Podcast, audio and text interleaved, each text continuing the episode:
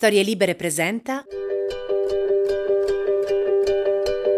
Una volta Giuseppe Ungaretti, intervistato da Pasolini nei comizi d'amore, ha detto: Ogni uomo è fatto in un modo diverso, dico nella sua struttura fisica, è fatto in un modo diverso anche nella sua combinazione spirituale. Quindi tutti gli uomini sono a loro modo anormali, tutti gli uomini sono in un certo senso in contrasto con la natura. La nostra Morgana di oggi è una campionessa di contrasti con la natura. È un incrocio tra una divinità dell'Olimpo mutaforma e un X-Men. Il suo superpotere che preferiamo sa viaggiare nel tempo, da sempre. Ci sono video su YouTube che la ritraggono con foto in sequenza dai 5 ai 72 anni. A 16 anni sembra più vecchia che a 38. È onesto dunque che lei dica la realtà è che non ho saputo di avere 40 anni fino a quando ne ho compiuti 60. Non sono stupida, ma non riesco ancora a pensare a me stessa come a un'adulta. Sono in fondo una vecchia teenager.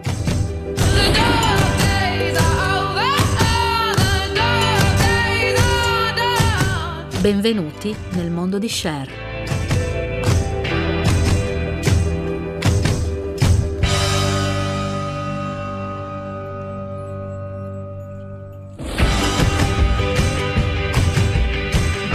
Io sono Michela Murgia e questa è Morgana, la casa delle donne fuori dagli schemi quelle che nella percezione comune sono strane, pericolose, esagerate, stronze, a modo loro tutte diverse e difficili da collocare.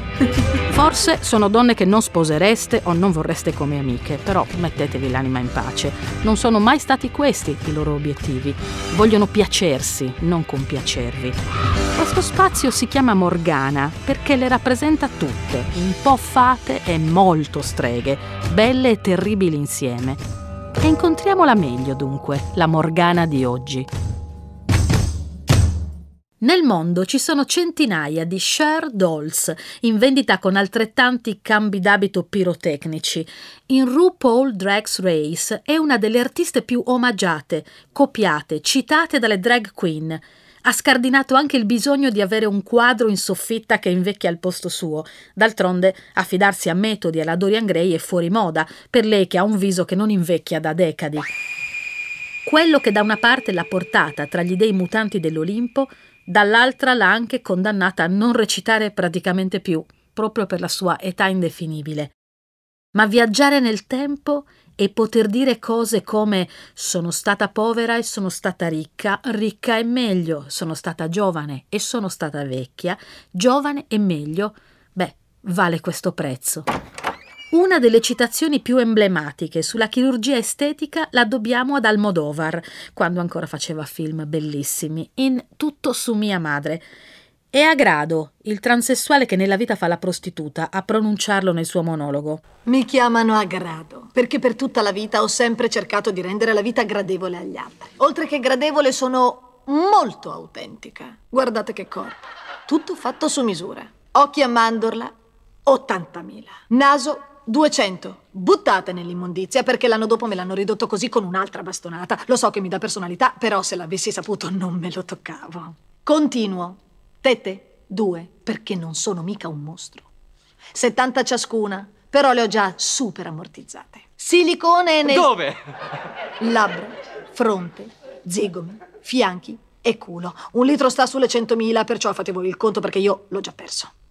Limatura della mandibola 75.000, depilazione definitiva con laser perché le donne vengono dalle scimmie tanto quanto gli uomini, 60.000 a seduta. Dipende da quanta barba una ha, normalmente da una a quattro sedute. Però se balli il flamenco ce ne vogliono di più, è chiaro. È una fatica, una spesa gigantesca, ma come a grado insegna, non bisogna essere tirchie, perché una più è autentica quanto più somiglia all'idea che ha sognato di se stessa. Ed è proprio questo il punto che ci interessa. Costa tantissimo assomigliare all'immagine che si ha di sé. Cher da una vita mette in pratica il pensiero di Agrado e il suo corpo ci dice mi rifaccio perché non accetto voi, non accetto che il vostro sguardo mi giudichi e possa decidere chi o cosa posso essere. Il suo darsi una forma serve per preservare il suo contenuto di autenticità personale. La chirurgia estetica, dunque, per lei, è il mezzo con cui da sempre lavora sulla costruzione di se stessa, in un dialogo felice e in un infinito divenire. Narra la leggenda che si sia sottoposta a mastoplastica additiva, rinoplastica, blefaroplastica, protesi agli zigomi, addominoplastica, rimozione dannunziana di una costola, operazioni per il miglioramento dei denti, liposuzione, lifting facciali a profusione e Dio solo sa cos'altro. Sherilyn Sarkisian Lapierre nasce a El Centro, in California, nel 1946, l'anno di mia madre. Ha origini armene da parte di padre e cherokee da parte di madre. Il padre fa il camionista ed è esperto in casini. Alcol, droga, solite cose, insomma.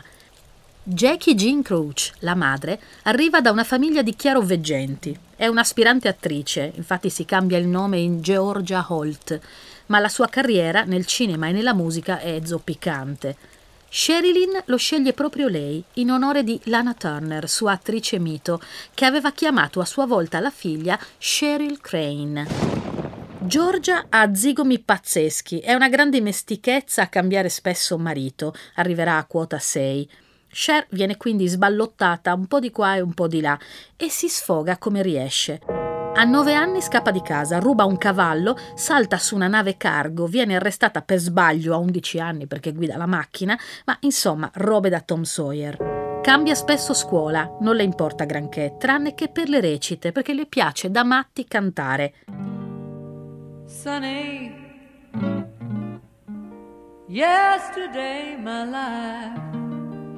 A 16 anni molla gli studi. Ha in realtà una grave forma non diagnosticata di dislessia, la scopriranno quando compirà 30 anni, e dunque si mette a lavoricchiare tra un trasloco e l'altro. I soldi scarseggiano e continua a cantare dove può. Now the dark days are gone and the bright days are here e cantando che in un bar di Los Angeles, sempre a 16 anni, incontra quello che diventerà il suo primo marito, forse il più famoso, Sonny Bono, che la ingaggia subito come corista. I love you.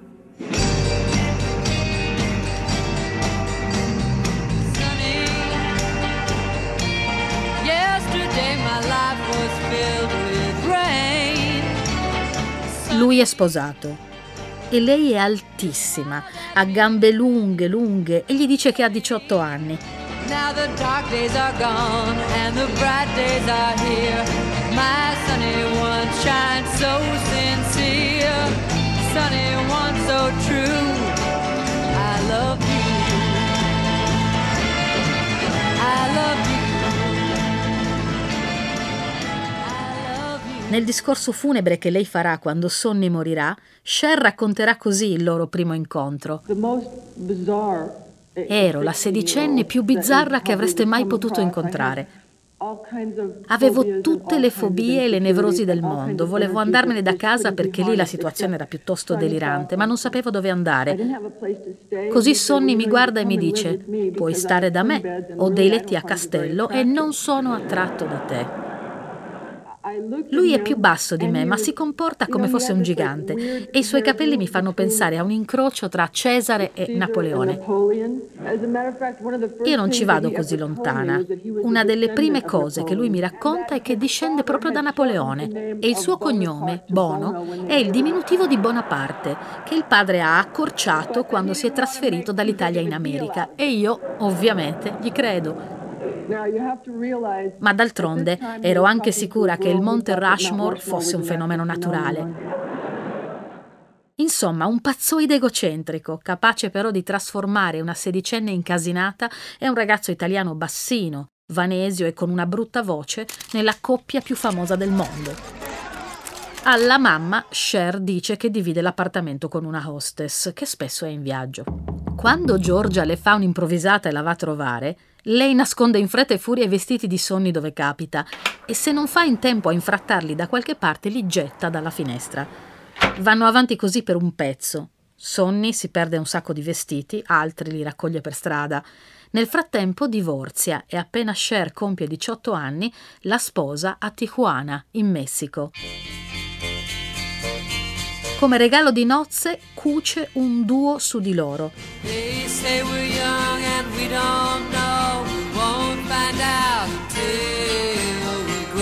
Per un brevissimo periodo si fanno chiamare Caesar and Clio, anche per giustificare quei chili di cajal che lei usa per allungarsi ancora di più gli occhi, ma presto diventano Sonny and Cher. I got you, babe. I got you, babe. Registrano I Got You Babe, fanno le valigie e partono per il Regno Unito.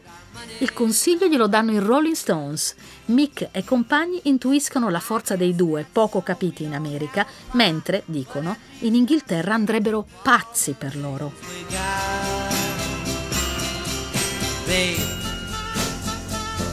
E così accade scoppia la Sonny Cher mania. Le ragazze si vestono come lei, che ovviamente lancia anche una sua linea di moda. Pantaloni a zampa, camicette annodate e psichedeliche, ombelico scoperto, capelli lunghissimi con la riga in mezzo. Il Time li elegge la Hit Couple. Surclassano dalle top 10 gli amici Rolling Stones e i Beatles e alla fine del 1967 hanno venduto circa 40 milioni di dischi in tutto il mondo. Cher, che ha 21 anni, alterna i dischi con Sonny a quelli da solista e mette a segno colpi come Bang Bang My Baby Shot Me Down.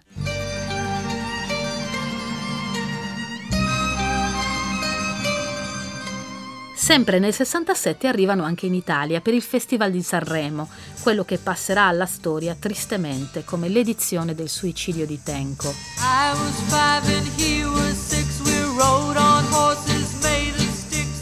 Lei canta sia con Nico Fidenco sia con il marito.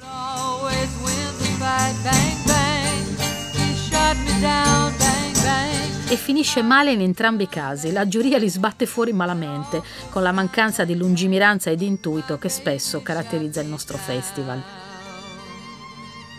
Loro si dimenticano senza batter ciglio di quella strana città italiana piena di fiori e continuano a mietere successi dappertutto.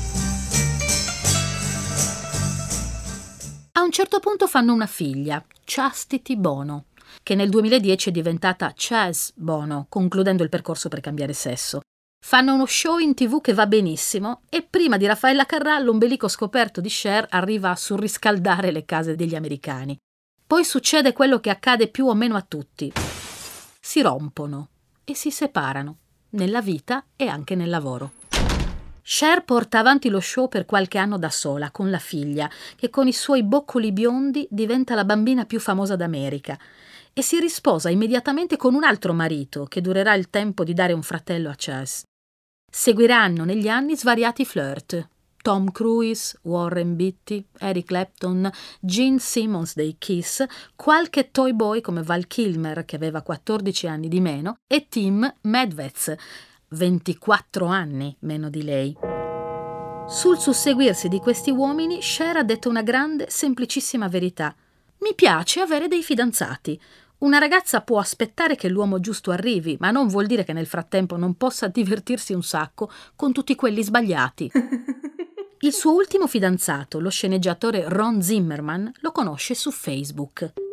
Zimmerman è convinto di scambiare messaggi con una delle tante drag queen che imitano Cher, o forse con una prostituta, ma le risposte che riceve sono così divertenti che lui continua questo corteggiamento virtuale e solo dopo un mese scoprirà che Cher è proprio Cher e stanno ancora insieme.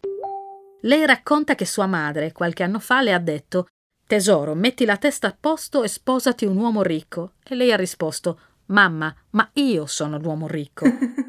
Dalla metà degli anni Ottanta fioccano anche i riconoscimenti cinematografici.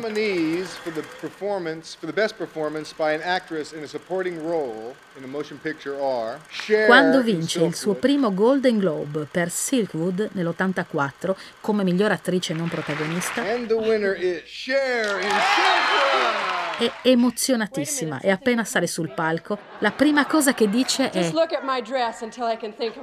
Guardate il mio vestito, fin tanto che a me non viene in mente qualcosa da dire.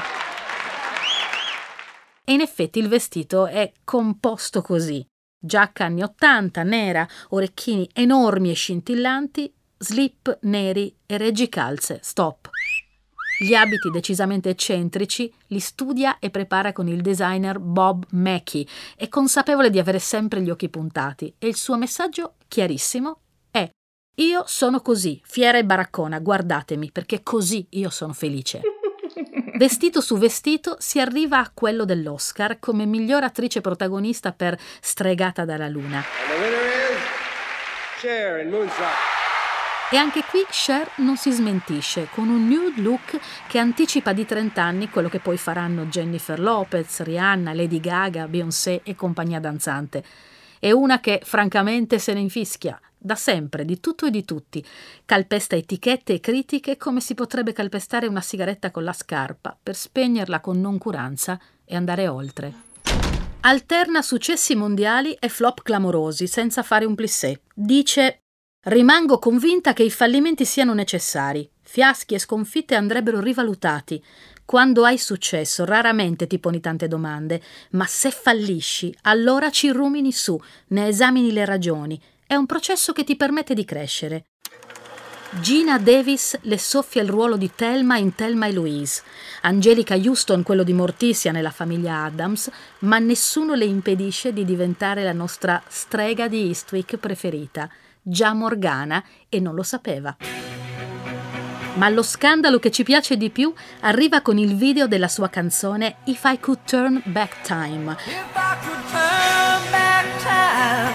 dove Cher canta quanto le piacerebbe poter tornare indietro nel tempo e lo fa a cavallo di un enorme cannone a bordo della nave militare americana USS Missouri, che nel luglio dell'89 è ancorata a Los Angeles con tutto l'equipaggio, composto da centinaia e centinaia di marinai in delirio. Cher balla in mezzo a loro, così bardata, soliti capelli nerissimi, lunghissimi e vaporosissimi, giacca di pelle nera aperta su un body retato trasparente che la copre solo nei punti dove è strettamente necessario, con una striscia di pelle a forma di V per rizoma sul dietro compreso.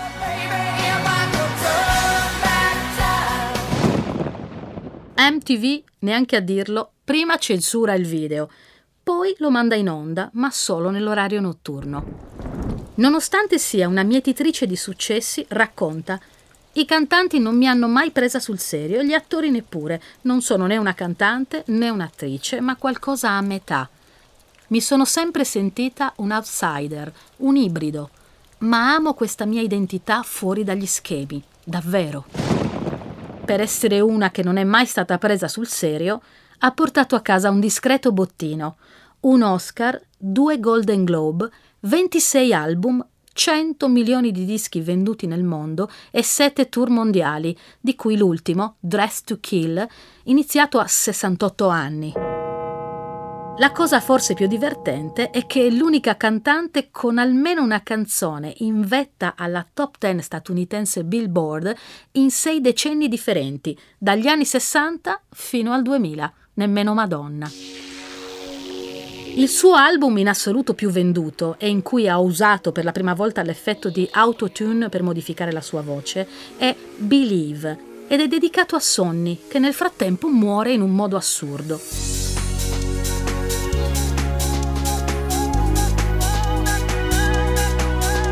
Uscito dal cono di luce di Cher, si taglia il caschetto, fa un po' di film, tipo L'aereo più pazzo del mondo, sempre più pazzo,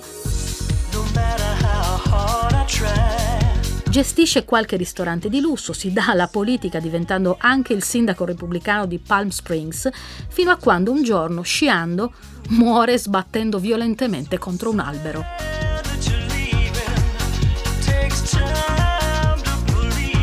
Quando qualcuno le chiede se non pensa di essere diventata troppo vecchia per il rock, lei risponde che farebbero meglio a porre la stessa domanda a Mick Jagger.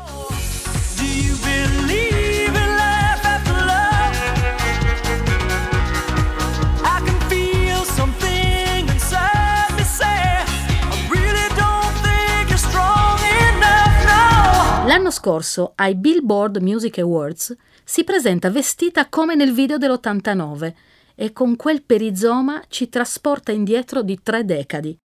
Racconta di aver appena compiuto 71 anni e dice Volevo fare quello che faccio da quando avevo 4 anni e lo faccio da 53 anni.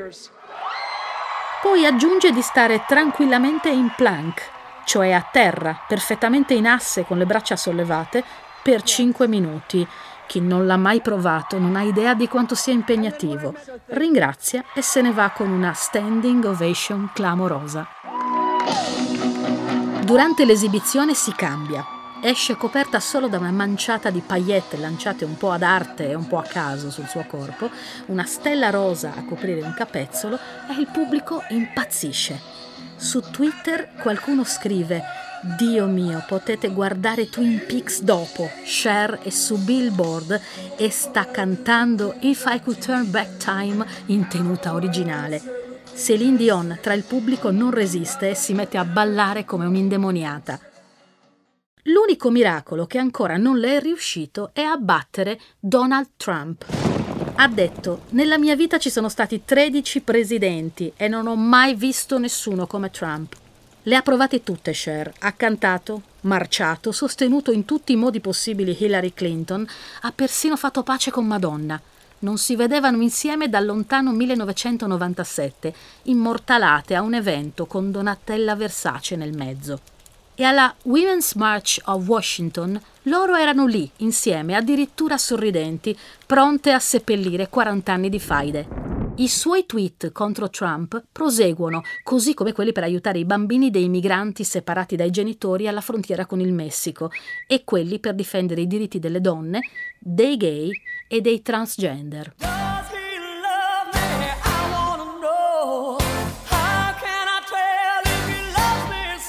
In questo è molto attiva, forse anche per pagare ammenda nei confronti di Chess, suo figlio, perché non è stata proprio una roccia su cui contare all'inizio nel percorso che l'ha portato a diventare uomo.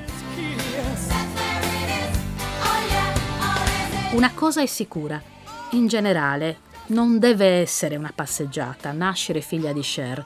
E infatti Chastity, appena arriva a compiere l'età della ragione, si taglia i boccoli biondi e fa di tutto per scomparire dai radar di bambina più famosa d'America. Poi diventa lesbica e fino a qui Cher se la cava abbastanza, ma sull'idea del cambio sesso l'icona gay per eccellenza traballa.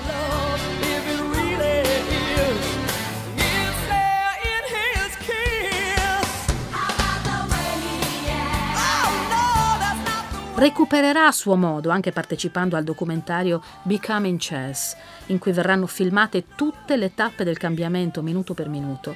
Scherzerà dicendo che ancora fa fatica a non incasinarsi con i pronomi, ma da qualche parte si sente la ruggine che questa cosa ha insinuato tra lei e il figlio e che non viene via solo con qualche battuta messa lì con allegria. Come a dire, io posso giocare a fare il transessuale, Posso superare il mio sesso, mutare forma, divenire altro, ma è un gioco. E se mia figlia lo fa davvero, e non per gioco, io non arrivo del tutto a capirlo.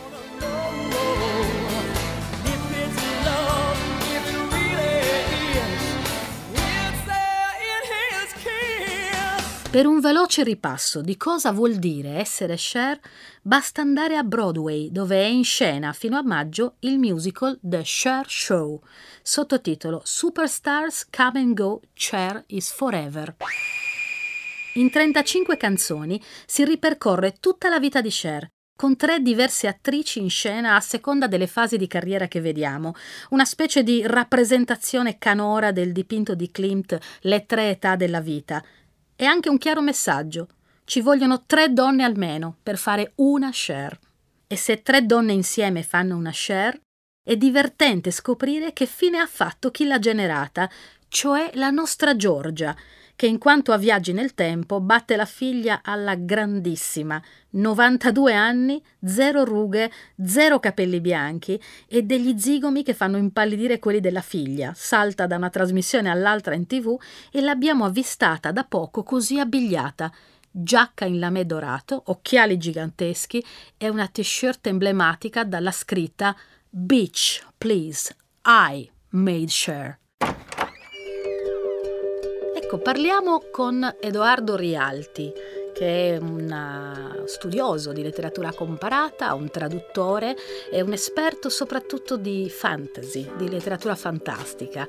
È anche traduttore di Martin, quindi dei libri collegati al mondo del trono di spade. E la prima cosa che mi viene in mente di, di dire è una considerazione più che una domanda. Cher sta alla realtà del corpo umano nel pregiudizio collettivo, così come la letteratura fantastica sta alla letteratura vera e propria, cioè c'è sempre una diffidenza in tutto quello che appare modificato, che appare sofisticato, che appare contro natura, come se in qualche modo fossero forme di esistenza della narrazione sia nel corpo che nella parola inferiori. Fughe dalla realtà, incapacità di accettare una narrazione realistica e del corpo e anche della, delle storie. Beh, eh, Tolkien aveva già una risposta fondamentale su questo, l'autore del Signore Anelli, quando negli anni 40, rispondendo alla famosa accusa che il fantasy sia escapismo, cioè fuga dalla realtà, lui diceva, beh, c'è fuga e fuga. C'è la fuga del disertore di una causa giusta, un partigiano, una persona che scappa da una responsabilità e allora è giusto biasimarlo. E c'è la fuga del prigioniero dal campo di concentramento. In quel caso noi facciamo il tifo per la fuga del prigioniero. E lui diceva, la tanta letteratura è questo tipo di ghetto, cioè non ci consegna l'autentico orizzonte dell'universo nel quale viviamo, e quindi la letteratura fantastica è una fuga nel senso che è una fuga dal carcere, ci sono delle fughe sacrosantemente legittime. E il corpo naturale, con tutti i suoi limiti, in questo caso potrebbe essere concepito come un carcere. Penso a come Cher ha difeso la, eh, la, scelta del suo percorso di modifica. E tu hai usato la parola autentico adesso mentre mhm. parlavi. Mm-hmm. Guardando lei si ha l'impressione che l'autenticità sia la cosa più sofisticata che c'è, da non confondere minimamente col dato istintivo. Questo è un tema che per me come critico anche letterario e quindi anche in rapporto con come la comunicazione sta cambiando, soprattutto nel mondo del web, è letteralmente una battaglia, quasi un'ossessione. È un problema enorme perché noi confondiamo costantemente autenticità con istintività la prima reazione che abbiamo sen- sembra che sia la più autentica, invece non è assolutamente così. Ci vuole un enorme lavoro per dirsi per esprimersi e questo credo che sia sa- assolutamente vero anche per quanto riguarda il corpo. Eh, il nostro Leopardi lo diceva, la massima natura è il massimo artificio, ce ne vuole per essere veramente se stessi. Questo è vero anche in letteratura. Chi scrive sa per esperienza che non c'è scrittura più sofisticata, più finta per certi versi della cosiddetta autofiction, cioè de, per scrivere la, più, la, propria biografia ci vuole più fantasia che per inventare da zero un personaggio che in realtà non è mai esistito. È un po' questo che Cher ha fatto, no? Beh, un tema veramente importante è quello della, della costruzione di se stessi, cioè la forma come salvezza di un contenuto come luogo nel quale un contenuto autentico è preservato. Mm, l'estetismo alla fine dell'Ottocento di Wilde era esattamente questo. Credo che Cher capirebbe molto bene la frase con la quale Wilde scandalizzava alla fine dell'Ottocento dicendo è sempre più difficile per me vivere all'altezza delle mie porcellane. Perché? Perché le, l'arte, l'artigianato anche, è uno stato una condizione perfetta, mentre invece la nostra frustrazione è che noi troviamo una mera sequenza di noi stessi nel tempo, invece salvare quel certo che, che sentiamo che ci esprime autenticamente, quindi non tutto di noi dice veramente di noi, ci sono delle cose, degli aspetti che sono frutto di lavoro, di costruzione di sé, che vanno custoditi e valorizzati. Mi ricordo che quando ero bambina mia nonna era molto, molto più anziana della media delle altre nonne dei miei compagni ed è morta a 84 anni quando io ne avevo 12. Però io sono cresciuta per tutta l'infanzia assieme a lei e ho osservato questo fenomeno in lei e in altre persone anziane. Noi non viviamo tutta la vita che abbiamo a disposizione. C'è un anno preciso in cui ci troviamo bene e in quell'anno decidiamo di stare, di fermarci con la memoria, di fermarci mm. con la percezione, di smettere di pensare che dopo quell'anno ci sia un futuro. Per cui mia nonna, che era ferma agli anni 50, viveva come negli anni 50, aveva la percezione del valore del denaro come negli anni 50. Ricordo che a me mio fratello regalava eh, una banconota da 500 lire, nascondendola, non so perché le nonne facciano sempre questa cosa di darti i soldi di nascosto dai genitori come se fossero rubati. Dividili con tuo fratello, mi diceva. Ed erano ovviamente indivisibili perché con 500 lire già allora non compravi che poche caramelle. Ecco, questa cosa mi faceva impressione perché mi rendevo conto proprio di questo, che a un certo punto ti fermi e decidi che quello è il tempo in cui tu sei tu, al tuo mm. meglio e che da quel momento in poi niente più deve alterare questo stato. Per un po' ho pensato che si trattasse di una forma di conservazione e anche di negazione della realtà, perché significa rinunciare a capire come cresce chi ti, chi ti sta intorno. Dall'altro lato, oggi, a 46 anni, questa inclinazione mi sembra straordinariamente poetica, molto letteraria. Mia nonna faceva fiction senza mm-hmm. saperlo e io ho viaggiato con lei negli anni 50. Lei mi ha portato nel suo passato e mi ha fatto vedere un mondo che io nei miei anni 80 di ragazzina non sarei mai stata capace di vedere. Oggi quest'idea di costruirsi una narrazione, di costruirsi una cornice dentro la quale stare bene non mi sembra più così assurda. No, assolutamente. Mm, guarda, citando invece una cosa che a me ha colpito di una, di una, di una donna che per me è stata un modello di, di, costruzione dell'espressione, che era Cristina Campo. Cristina, questa grande scrittrice, traduttrice fiorentina che è morta e voleva che sulla sua lapide ci fosse, ha scritto poco, avrebbe voluto scrivere anche meno. Lei era una donna molto bella e quando le facevano vedere delle sue foto non le sottoscriveva tutte, diceva sì, io non sono questa, ecco, io sono quest'altra.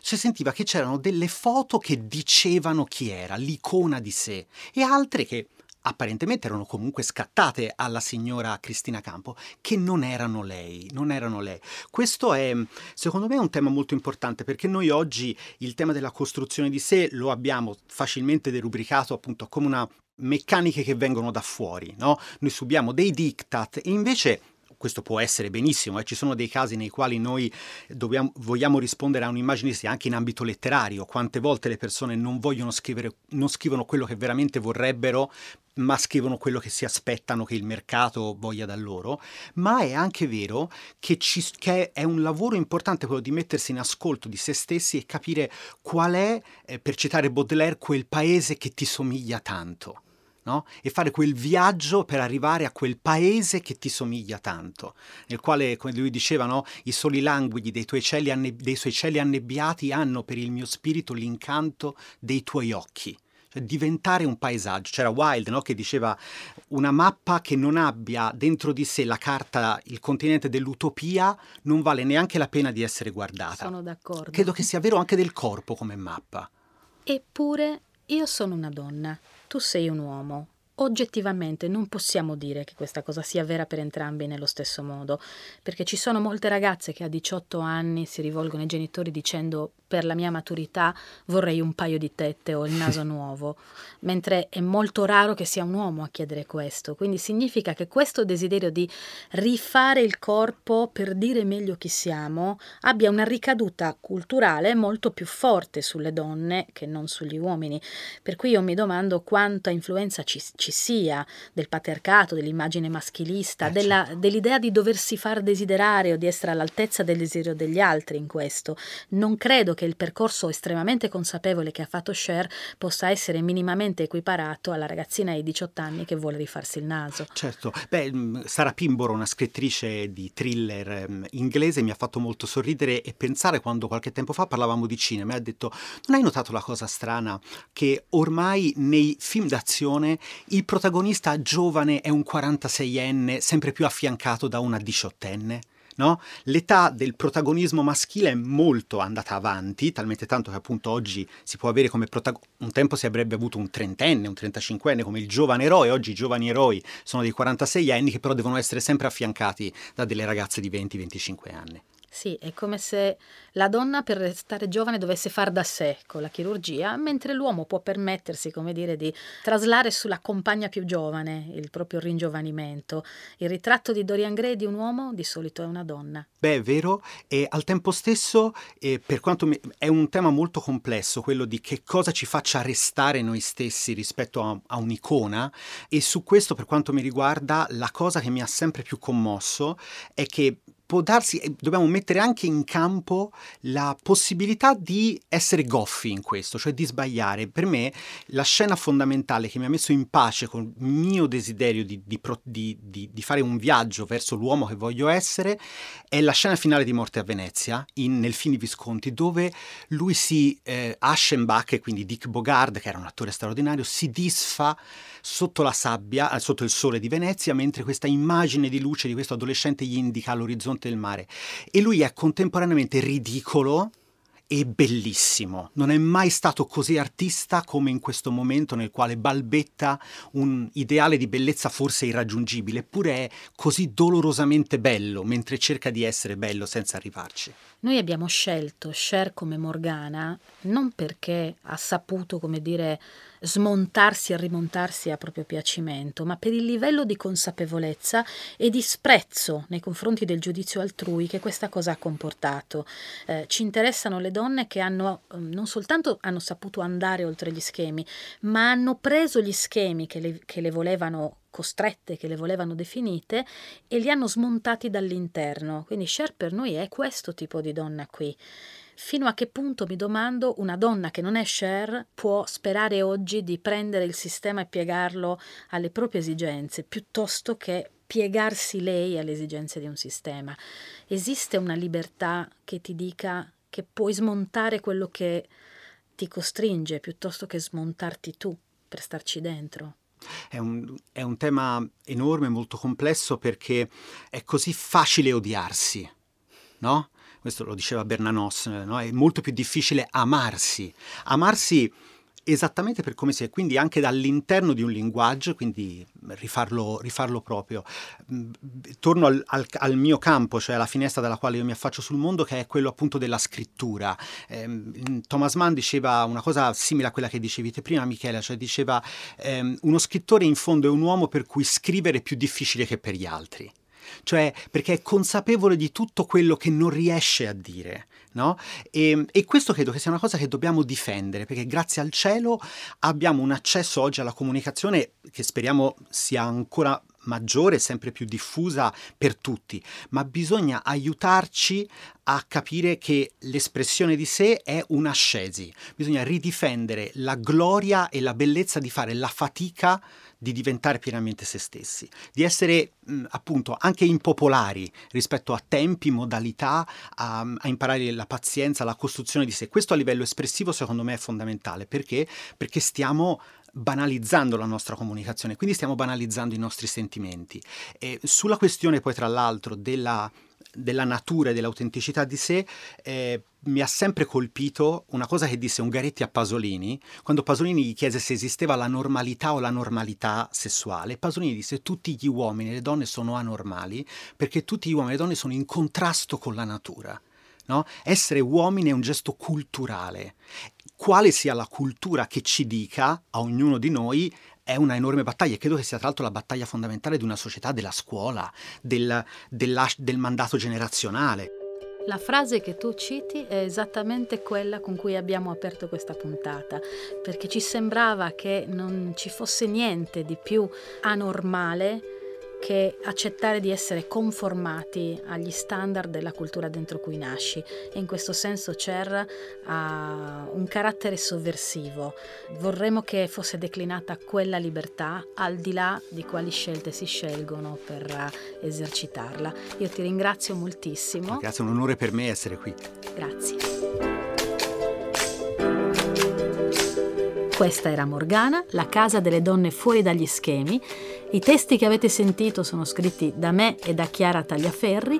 Noi vi rimandiamo al prossimo incontro con un'altra donna, un'altra strega.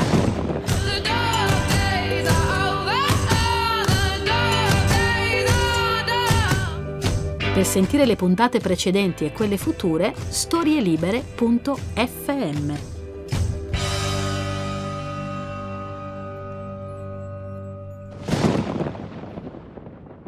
Una produzione storielibere.fm di Gianandrea Cerone e Rossana De Michele. Coordinamento editoriale Guido Guenci. Post produzione audio era zero.